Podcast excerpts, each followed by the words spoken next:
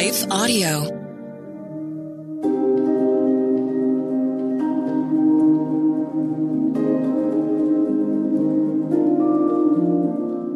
Hello. Thank you for listening to your daily Bible verse, the podcast that examines one verse each day to learn more about God and His will for us.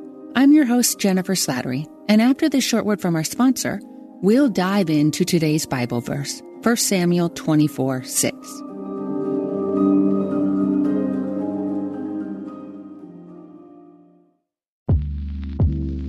Did you know that the Salvation Army not only provides services to those in need, but we also produce a network of Christian podcasts you can listen to on your favorite podcast store? One of these shows, Words of Life, is a 15 minute weekly show featuring interviews, testimonies, Bible studies, and more. In April, we'll once again hear from author and pastor Natalie Runyon. She has created a new six week discipleship course for women to talk about community, women in leadership, accountability, and more. We want discipleship to be what's drawing people, not bounce houses. They're more likely to come back and not just to be entertained. Even in me, you know, making him have to pry it from my hands, he was still saying, but I have something better. it was because of the redeemed saying so, of telling the story of what God had done. When we point people to him, they're going to want to know him. Listen to Words of Life on your favorite podcast store or visit wordsoflifepodcast.org. Hi, everyone. If you've been injured in an accident that was not your fault, listen up. We have legal professionals standing by to answer your questions for free. Call now and find out if you have a case and how much it's potentially worth. Call 800 497 4410. I'm here with spokesman John Wolf. So, John, tell everyone listening who should call right now. Well, Maria, first off, thank you for having me here. It's always nice to answer the listeners' questions. Now, as far as who should call in, Anyone who's been injured in an accident and think you deserve compensation, give us a call right now. 800 497 4410. You'll find out if you have a case and how much it's potentially worth. Thanks, John. You heard it, folks. Take advantage of this opportunity and call now. 800 497 4410. Advertisement sponsored by Legal Help Center may not be available in all states.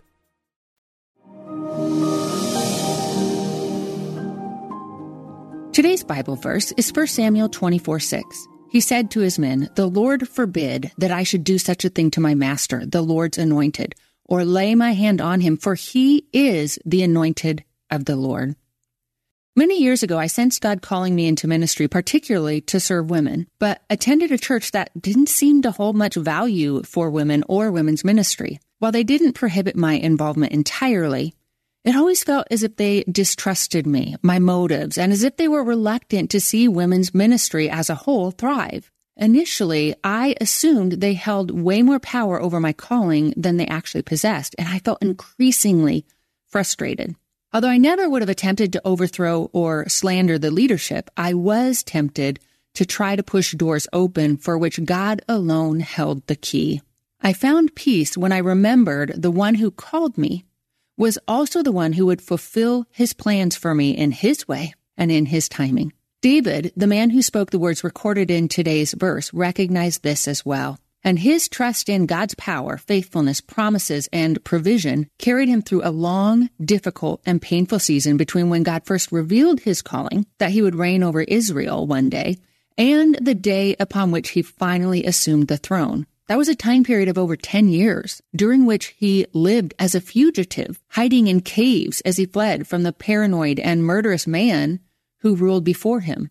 At one point, David was so afraid for his life that he sought refuge in the land of one of Israel's most relentless and ruthless enemies, the Philistines.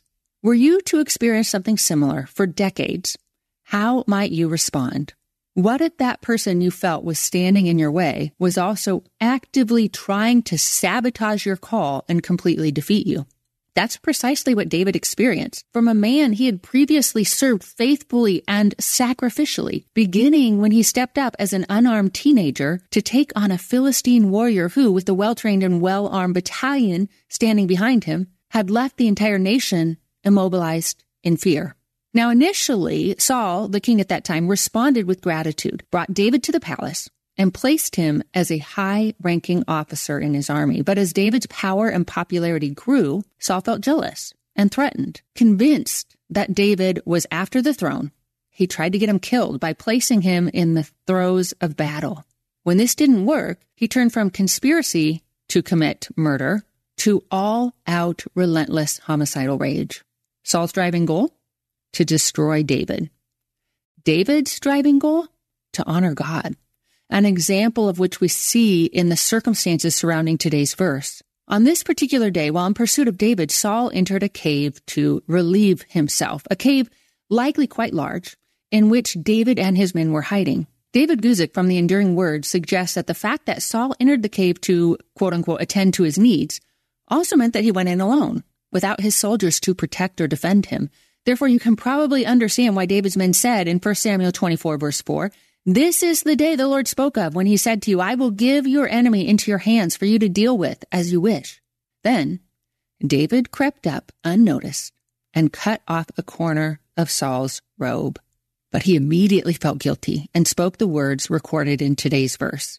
That verse begins with, He spoke to his men. David addressed the people he led and therefore held influence over. He made it clear that he sought to follow God that he believed God retained full control and had the right to determine who sat on the throne and for how long.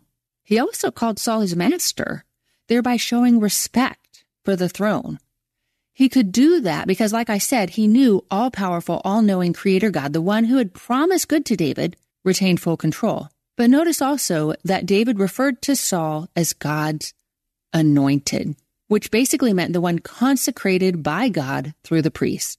David's mention of Saul's anointing is remarkable when you consider that David also was God's anointed. Therefore, he could have justified capturing and overthrowing Saul as part of God's will. He could have told himself and his men that Saul had lost his anointing the moment David received his. Instead, he waited on and trusted in God's timing and God's hand, and God made good on his promise.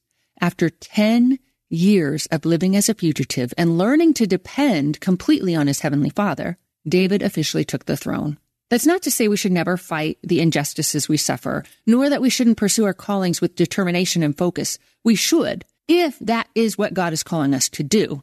But we should also be willing to humbly and patiently wait, even if we feel as if we are figuratively hiding in caves. If that is how God leads, may we always remember either way that our role is simply to obey, knowing God alone will fulfill his plans for us and trusting that his plans indeed are and will be good because he is good. Let's pray. Holy Father, scripture promises that you have good plans for our life, plans of hope, plans for our future. We also know from Psalm 139 that every day of our lives were recorded in your book before a single one came to pass. You know us intimately. You see every obstacle ahead. You know our pain, you know our frustration, our fears, and you are using everything to mold us into the men and women you created us to be. No matter what we encounter, we can walk forward in confidence, serving you right where we're at however you lead, knowing that you will take care of tomorrow, that you'll take care of next year, that you'll take care of the next decade because you are a faithful and loving, attentive God. You retain full control over the entire universe and you have taken full responsibility for our lives as well. You promised an abundant, overflowing, thriving life through faith in Christ. And we cling to that promise. We love you and we praise you. And it is in the name of our Savior, Jesus Christ, that we pray. Amen.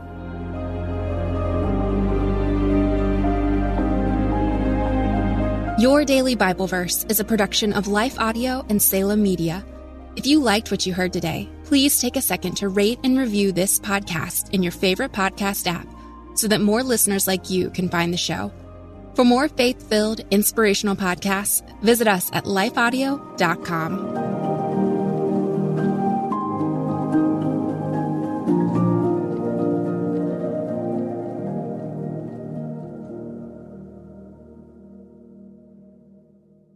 Hi, I'm Becket Cook, host of The Becket Cook Show. I lived as a gay man in Hollywood for many, many years until I had a radical encounter with Jesus 13 years ago. Since then, I've gotten my master's degree in seminary and published a book called A Change of Affection.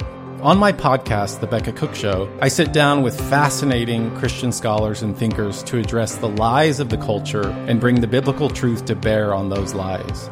To start listening now, go to lifeaudio.com or search for The Becket Cook Show on your favorite podcasting platform.